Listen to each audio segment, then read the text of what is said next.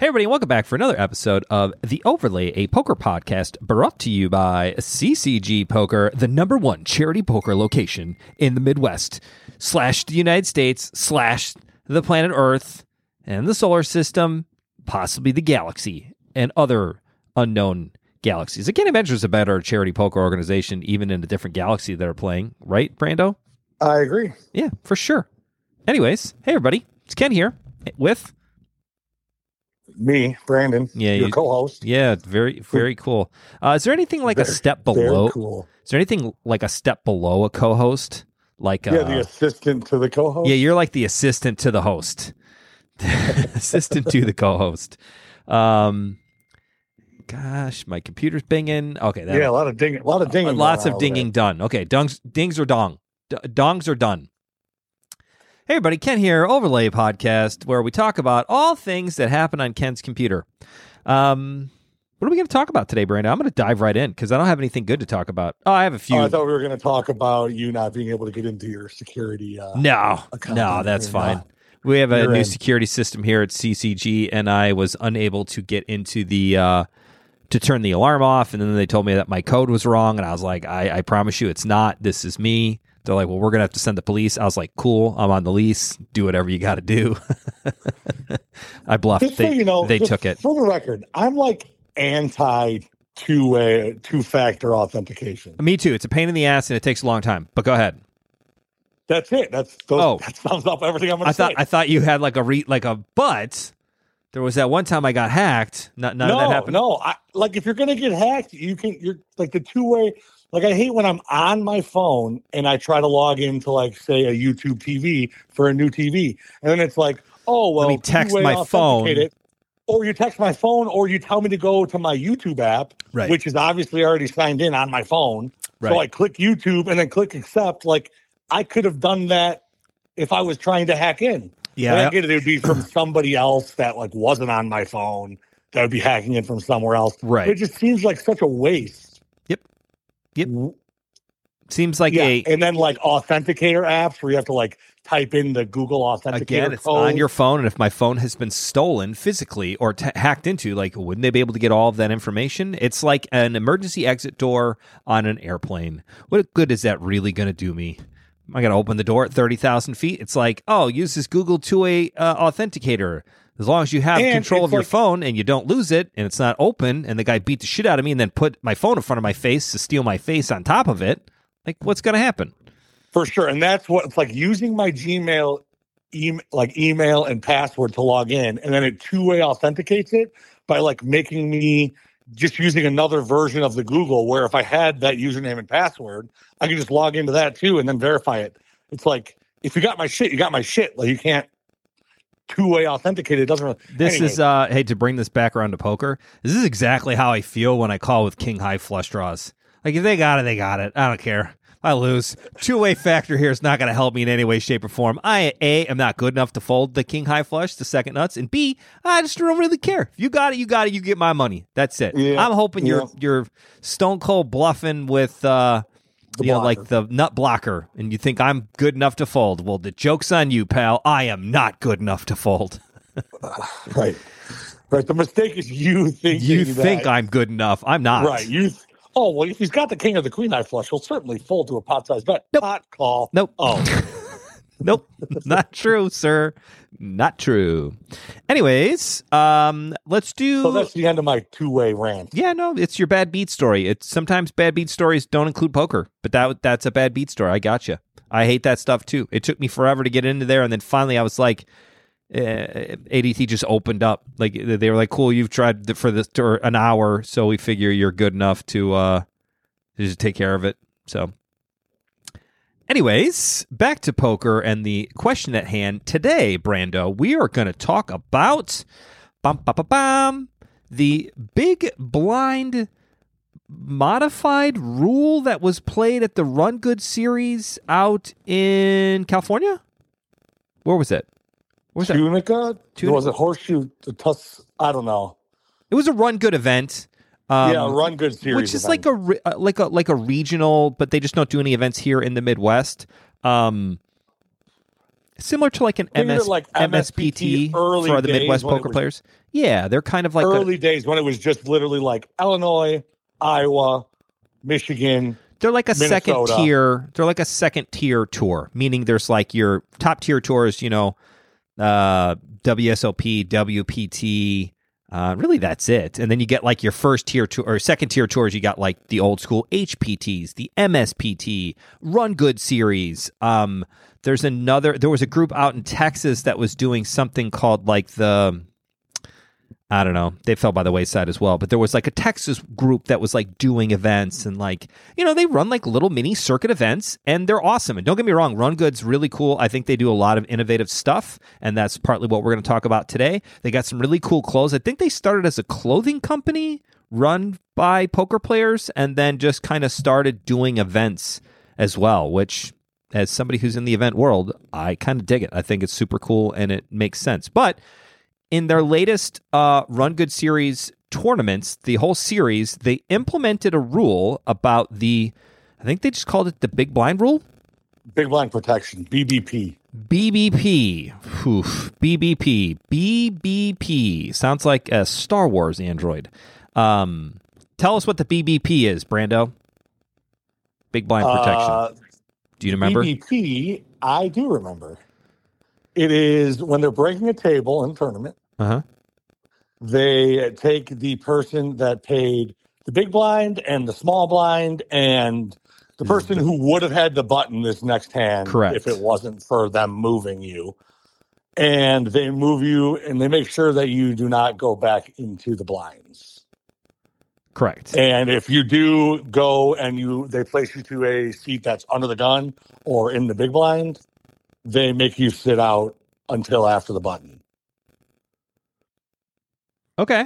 I don't remember that last part, but that seems to be pretty good. That's how, like, they don't, like, it's not like they sit and they, like, choose seats. It's like, oh, this seat's okay. Like, they still move you to a random seat. However, correct. If you are in the big blind, the next hand, if you were to get moved right into the big blind or into under the gun, they let you sit out until after the button. So the line in the sand was under the gun +1, meaning if you got two free hands, then that was fine. It's just one free hand. Correct. So it's under the gun +1 was the line, meaning, and I read somewhere that they implemented this by giving everybody who was, like you said, who had just paid the big blind, the small blind, and the current button, if those people were moving, maybe not the button. No, I think it's just one person. And it was just whoever just paid the big blind? The big blind and the small blind. You had to pay both blinds to get the protection. I just briefed up on this. I looked it up. Okay, yeah, because this is starting to make sense. Because when Alan Kessler was the gentleman that made me aware of this on Twitter, and I was following him on Twitter. I love his tweets. Alan, we're still trying to reach out to you to be on the show. Hopefully you will take me up on that request. Hey, he'll be in Chicagoland again. I'm going to hit him up. I'm going to keep hitting him up like a stalker until he either files paperwork or is on the show. So good luck, sir. We've also played many mixed game tournaments together, and he has no idea that me and the guy with the great hair and also the great voice is the same on the podcast.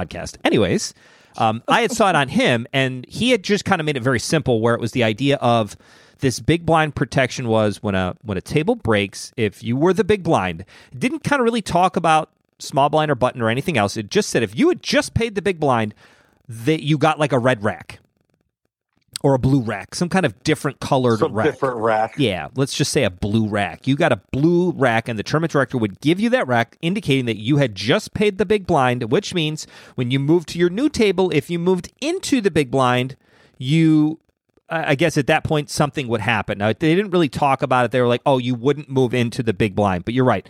It's still random seating. Theoretically, you could be put into it, but again, I think what you found out later is that the way that the protection rule worked is that player would occupy that big blind seat, but they wouldn't actually pay the big blind. They wouldn't get any hands until the button passed them, and in which case they would sit down and then they would play. So they're kind of getting a free pass to actually dodge the big blind, right? So I did misspeak. It's only if you move into the under the gun spot, that's good enough. So it's just not straight into the blinds. Okay. So really, you would want to be placed into the big blind and get to sit out, and then you start correct on the button. Because if you went to under the gun and you were the big blind next hand, theoretically, you're fucked. But now it's only the big blind. This is where the rule breaks down, right? It does. And this is where everybody goes down because it's, and this is why I think ultimately the rule failed. And I would say pretty safely that at this point, it has failed. They are not doing it again. There's another Run Good series coming up. They're doing like a Run Good road trip, which again, as a poker marketer,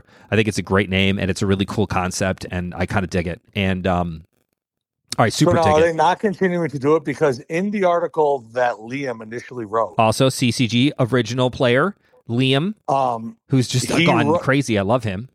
Yeah, he's awesome. Yeah. He's like vlogging now. It's awesome. He wrote in his article that they were going to continue using it. Now I wonder if this was prior to them using it and then this all failing.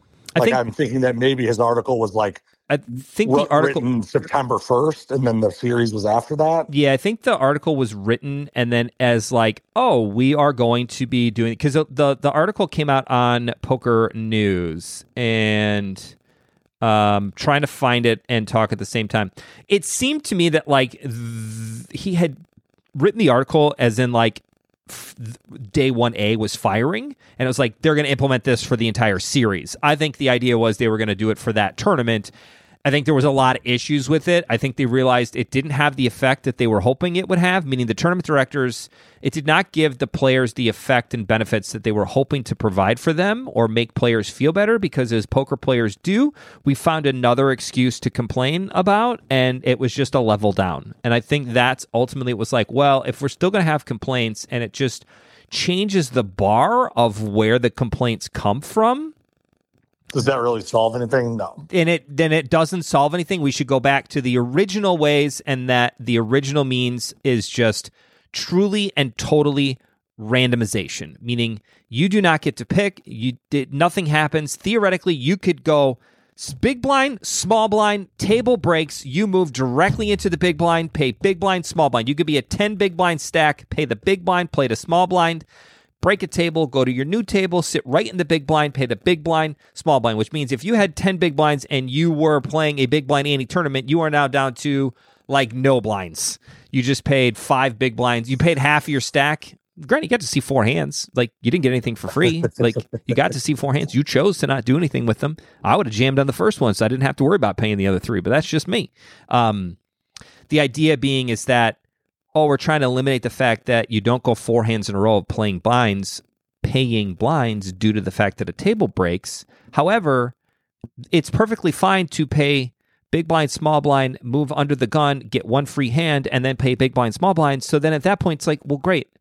If I play 4 out of 5, it's fine. It's just 4 out of 4 is not cool. Like, no, it should be that one. And then the under the gun +1 guy goes, well, hold on, that's not cool. What about me? Like, I should also be in on this as well. And then it was like under the gun +3. And then next thing you know, the hijack's like, I also think this is a terrible idea for me to move into this position. I just paid big blinds about 40 minutes ago. Like, you know, I think the biggest issue. But that is where the rule that, I mean, that's just where it breaks down, right? It's that different people complain then. Where do you draw the line? And of what's fair and what's not fair. Line that 4 out of 4 is not fair, but 4 out of 5 is fair. Correct. Seems like a dumb rule. And again, like it also there's personal skewing of the rule, meaning if I just paid my small and big, like maybe I meander about and kind of do what a lot of poker players do and take a really long time to rack my chips and do other stuff so that I feel like, I don't know, some players, I feel like they try to slow down and dodge because they think they're going to dodge the big blind and get something free out of it or they don't have to pay the blinds. But like the clock is running. I would rather get as many hands in as possible. And again, yes, do I remember tournaments that I have played in that are big tournaments that I wanted to play well in and were probably higher on my price point than I'm normally used to. I mean, I'm not talking about $120 deep stacks. I'm talking about $1,100, regional tournaments or WSOP tournaments, where they're $1,500 buy-ins. Where, yeah, I've gone that exact scenario. Paid a big blind, paid a small blind, didn't get to my button because they broke the table literally on my button, which sucks. I didn't get any of the benefit of just paying those blinds. And then I moved, and what do you know? I'm sitting down. Oh, sir, you're the big blind. Good thing you're here. Great. Fuck. I wish I'd have taken 30 more seconds, and then I would have gotten 2 free hands and the button, and it would have been great. But no, I'm on the other side, and now I got to pay my blinds. We've all experienced that. But the thing that really only can dodge the blinds if you like know where the correct, which nobody does. And again, it's all random. But here's my point: like we've all experienced that, right? Like everybody's had that nut low experience where you're like, shit, that really sucks. We've also all experienced the nut high where you are under the gun. You're about to pay the big blind. You're a small stack, and what do you know? All right, this table's breaking. Everybody, here's your new spots, and then you move to your new table, and you're like right behind the button. You're like, boo boo, bitches! I just got 2 free rounds, and we're all happy, and nobody says anything. Nobody complains about that. Like, here's the flip side of the big blind protection rule: do we give the big blind who just paid small blind, big blind, and missed their button, so they can't play 4 hands in a row without experiencing a button? I get that. Maybe that's the line. But then on the flip side, does the other guy get a yellow rack that goes, okay, you can't move to behind the, right? Like, what about the other side of the coin? Like, it's just, it's like you said, it's when the rule breaks down and we start going at it. In theory, big blind protection works great. In physical implementation, it's impossible. It's just, it doesn't work. I agree. I wish it did, because it would be kind of fun. But and it's also, you got to remember, it's also only that one player that played the big blind and the small blind. So somebody can pay the big blind, but not play the small blind, and go right into the big blind and pay the big blind again, then the small blind. That's 3 out of 3, and they're saying that's okay. So 3 out of 3 is okay, 4 out of 5 is okay, but 4 out of 4 is not okay. Correct. Like, it seems like a dumb, like there's way too many other situations. There's a lot of things, and how do you make, and there's moving parts, and it just well, and again, like, how does the tournament director know that that's exactly what happened? And I mean, we're talking about one hand. I don't know. It just seems really hard to implement. And again, I kind of love the fact that poker is truly in the justice system. You know, Lady Justice is supposed to be blind, right? She doesn't see anything, and I kind of feel like table draws. That's what I want. I want it to be blind. Because you and I both know from playing in lots of tournaments for all of these years that we played in games, and we've played a fair share of both tournaments, home games, cash games, big tournaments, little tournaments, you know, all kinds of different stuff. Like, table draw really does matter. And you and I and IceHaze have talked about this before, about the World Series, where it's like, you know, and sometimes with that mystery bounty, I was cruising. I had like 180K, and I sit down, and Liam, who's funny, we were talking about this because of the article that Liam wrote about in Poker News. He came up to me because he was reporting for Poker News, and which is super cool, because the only chance I'm ever getting into Poker News is by knowing the reporter, which I do. It's Liam. He's been playing at CCG since he was like 18. And he literally hung around to see if I could like double up, and he's like, oh man, your table's stacked.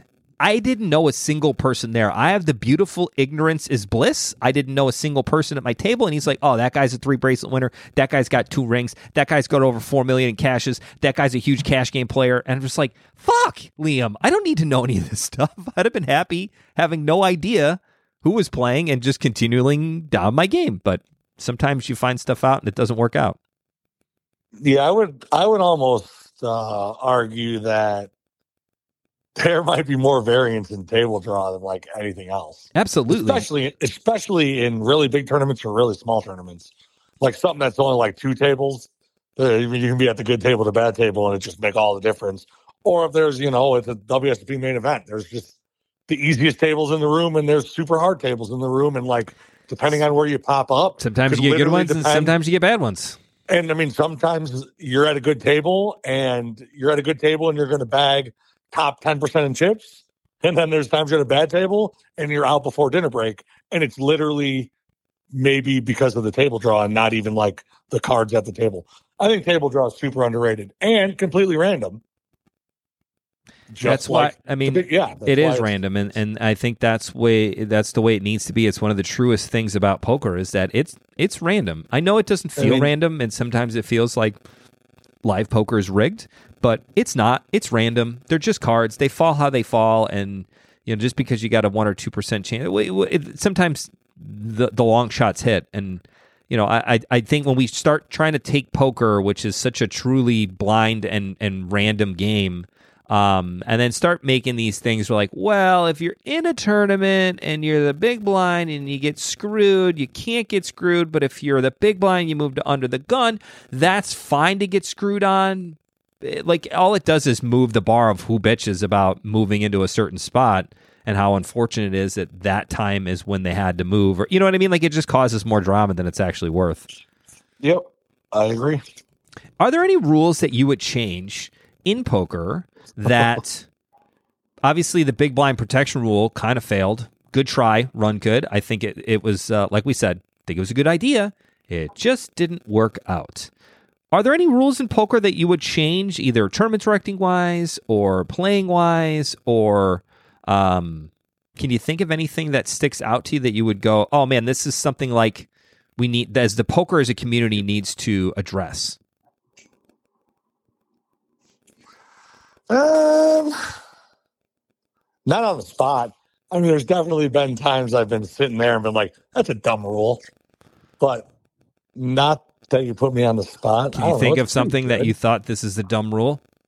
I mean, I'm currently trying to think and talk. I mean, I can think of something. I was thinking of something today, and it was during the 10,000 PLO event, and when I lost, I very well...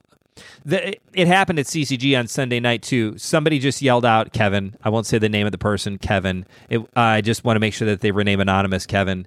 You know who I'm talking about? Yeah, definitely Kevin. Yeah, Kevin. Yeah. Fucking Kevin. I love Kevin, but he's a pain. Kevin just yells out, I got the nut low. It just yelled it out. And then like everybody was like starts mucking and folding and putting stuff down. Like they didn't even wait. And I was just like, well, hang on. You can't just yell, I have the low, without showing any cards. Or I mean, you can. It totally worked because like two people had folded, and I was just like, I don't think there's a low out there. And I won't even go into that situation because there was a low, and he did have a low, and he ended up scooping the low pot, but it didn't matter. It was a very random thing, and I feel like that's something that poker players. It's not a rule. Actually, it is a rule, and it kind of goes the other direction. But I feel like players in general are nervous to show their cards. I wish poker players weren't so embarrassed to show their cards. I think for whatever knowledge that you're going to give up for other players seeing what cards you just played, in the long run is not worth the money that you lose or the pots that you don't win that you should have won because you just didn't show your cards. I don't know if that's... Yeah. I guess that's not a rule. I just feel like that's like a thing that I wish players would do or think about. This is just more so... Maybe like it's a dealer thing. Like, I wish the dealers were better about pushing up the winning hand because, like, during the 10K PLO, the guy's just like, I have a straight. I was like, prove it. Everybody looked at... Alex Foxen looked at me. What was the other kid? Will Jaffe?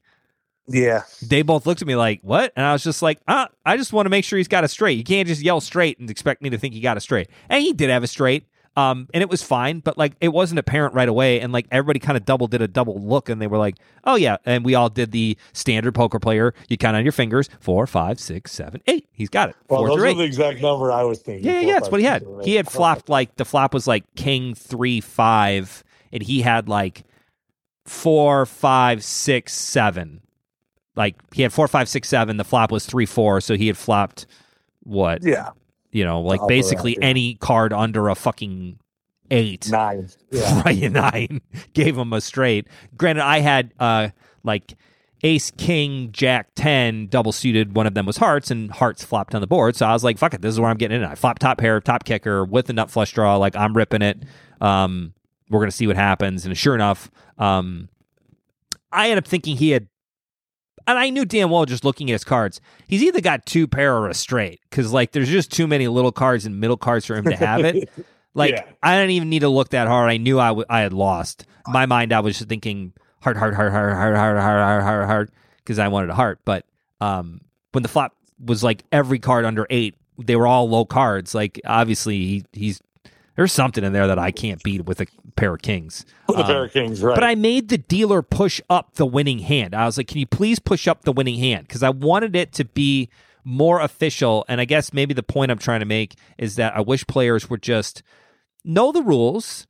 And, you know, if you don't, or don't be nervous or don't be bullied into like not feeling comfortable at the table. And like, I mean, don't be a dick. It's not like I was being a jerk. I was just said to the dealer, I'm like, can you please push up the winning hand? And like, he finally did. And then I was able to look at it. And even the dealer took a second. And again, the dealers are probably nervous about making a mistake as well, which we all know happens. But he ends up putting it up, and I see his 5-6, you know, like the like turn was a 7 and 8. Playing 5-6 out of his hand. Correct. He had like 4-6 for 4, 5, 6, 7, 8. Like that's what he had. There was a 4. There was a 3, a 5, whatever the fuck. I mean, he had a straight, so it was fine. But, yeah, I got. He had a straight. Yeah, the drunk. And it was like a drunk guy and like a stupid visor. You know what I'm talking about? Like a fratty visor. But he was like in his 50s. Yep. I was like, how fucking lame are you? So like, I really think I also called this guy or repopped him because I was like aggravated by this stupid fucking visor and his drunken like, oh, you don't have 1800? I don't drink anything but 1800. I was like, fuck off, dude. You're wearing a fucking visor. Like, come on. And a fucking popped collar polo. Like, seriously? Telling us all how much you drank today. What are you, 12? Or 18? I guess 12 is not really normal. Yeah, on the 12th. What are you, like, 19-year-old frat guy from U of I, ISU, Western? He looked like an Eastern guy to me. Anyways, that's my story about the big blind protection. Also, also protect your... You just protect your rights as a poker player. And no, sometimes, like anything... Sometimes the rules are in your favor, and other times the rules are not in your favor, and you just got to take the good with the bad. I think this is a take the good with the bad in the Run Good series idea. Yeah, I mean, I feel like in the long run, it's just always going to even out. That's supposedly what happens with variance. If you play long enough, it'll happen. I mean, obviously... You know, my argument to that as well, when I'm playing a 10K PLO and it happens to me, it's much more, you know, it hurts a lot more than when I'm playing a $20 early bird. And, right. But that's still just like it happened once. It's the same. It didn't happen once, so it balances out. Cards... It's like winning races. It's like, oh, everyone's winning races at 50-50. Mm-hmm. Yeah, but when you're at the final table of the main event and you go 3 for 3 and win all 3 races, and then you lose 3 races in an early bird in a row, and that evens you out. Obviously, the 3 winning. You came out way ahead because you got your 3 winners during the WSOP main event, and you got your 3 losers in early bird and second chance, you know, $20, $40, $60 tournaments. Right. You know, it is what it is. I mean, like you said, I played in that tournament on Sunday, the PLO Extravaganza, which was fun. I'm still not a big fan of Big O, although I liked playing Big O because I feel like the Omaha progression of the knowledge of players, and we've talked about this before, when you go from no limit to PLO, the gap of what player knowledge is much bigger in PLO, meaning it's the players aren't as good. And then when you get down to like high-low, that gets even a wider gap, meaning there's more room to like be able to navigate games, and like players are playing very bad, making bad mistakes, thinking they're good, you know, they're good moves. And when you go to Big O, it's just exponentially worse. The edge is just wider in those. There's more variables. There's more cards. Well, and flip hot game, and the game's not as broken, meaning like players don't know the right moves. Where I feel like like there's. You know, charts that people are looking at when they're in the big blind and they have this and this happens and they're facing this kind of bet on this type of player, that they have a very like, if they're studied type, like there's a lot more players like that than like PLO. It's like, fuck it, I got a feeling, you know? I don't know. There's just the combination of hands and, you know, all the different situations is obviously way different when you start adding more cards and stuff. With only 2 cards, I mean, there's 170 something hands. Mm-hmm. And I mean, everybody can have ranges for the button and the small one and the big blind and hold them, when it's like, oh, my hold them under the gun range is literally 9 hands. Like, you know, you can highlight the 9 hands on a chart and memorize those pretty easy. Right. You're under the gun open in a PLO game. It's like, it's pretty hard to be, it's 18%. It's like, all right, well, what hands are in the 17th percentile and what hands are in the 20th percentile? Right. With like, you know, King Jack 2-3 double suited, is that in there or not? Like, and maybe that's not in there, but 9-8-7-4 double is, and it's like, can't just go by, you know, kings beat queens and queens beat jacks, and you know, the way down, king highs beat queen highs, and that kind of stuff. There's just so many more variables that then there's so many more weaknesses in people's games. And it allows why I love PLO. And when you move that into PLO high-low, it gets even wider range of there's just way more mistakes to be made or glaring things that seem and don't get me wrong, when it comes to PLO that are really bad, I feel like I have a lot better understanding of the game and kind of where I should be and shouldn't be. Whereas if I throw in the high-low factor, I feel like I make a lot of mistakes that I would normally not make in regular PLO. And then you throw in an extra card and call it Big O, and then I'm thinking, this is way different. I have no idea what good starting hands are. I think this looks good. I got like 5 cards under 8. That means I got to be able to make a low, right? I don't know. It was awesome. But all my runouts like were really good in the $60 tournament. Like I ran really good. Like if I needed to hit a club, I hit a club. If I needed to hit a red 8, I hit a red 8. And I ended up getting third in the tournament. And that was the last time my run good stopped because I needed to hit a club draw or a spade draw, whatever it was, or a jack, and I didn't get either one of them, and that's fine. I busted third. I chopped the last outs. I was very happy. It was like a $400 winner on a $60 entry. I'm like, this is money. Then as the poker gods just keep coming, they're like, oh, we're going to start a 1-2 PLO game. And I was just like, this day is just getting better. So then I go sit down with my free $400, which is really only costing me $60, right, Brandon? We don't count that as winners. It's just moving the table somewhere else. And my run good in the $60 tournament that afforded me to get into this PLO game, which could actually make a dent in some poker bankrolls, guess what happened then? I couldn't dodge anything. I was like a fat kid at dodgeball, just getting wrecked. I couldn't dodge anything. Wrenches, buckets, balls, nothing. I just kept hitting in the face every second. I literally kept saying to the dealer, don't pair the board. Pairs the board. No heart. Heart. Anything but a 7. Boom, 7. Oh, wait, a 7 of spades would be cool. And then he would just pair the board in the end with that 7 that I just requested the hand before. I couldn't get anything. Every time I turned, it was like the complete reversal of roles. I had turned so many nut hands that ended up being losers because I couldn't get anybody to fold, and that's just poker. It happens, and sometimes you win those races, and sometimes you don't. And when you do, that's great. And when you don't, the world's awful and sad.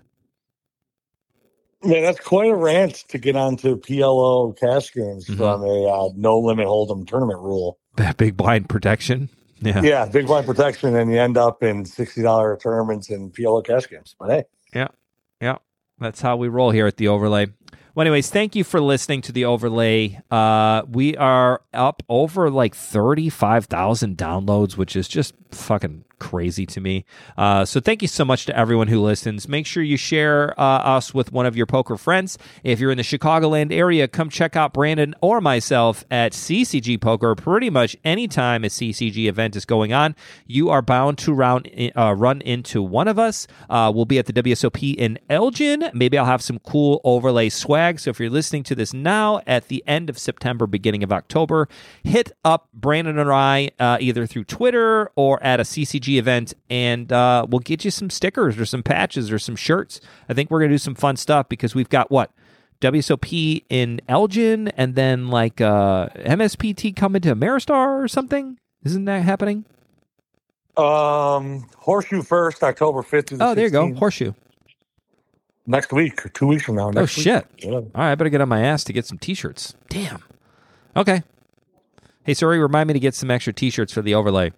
Yeah, it starts, assuming this episode's coming out on Thursday the 28th. Yep. October 5th, 1 week from today. Holy shit. That'll be awesome. All right, cool. We'll see you at the WSOP at the Horseshoe. Bye, everybody. Farewell.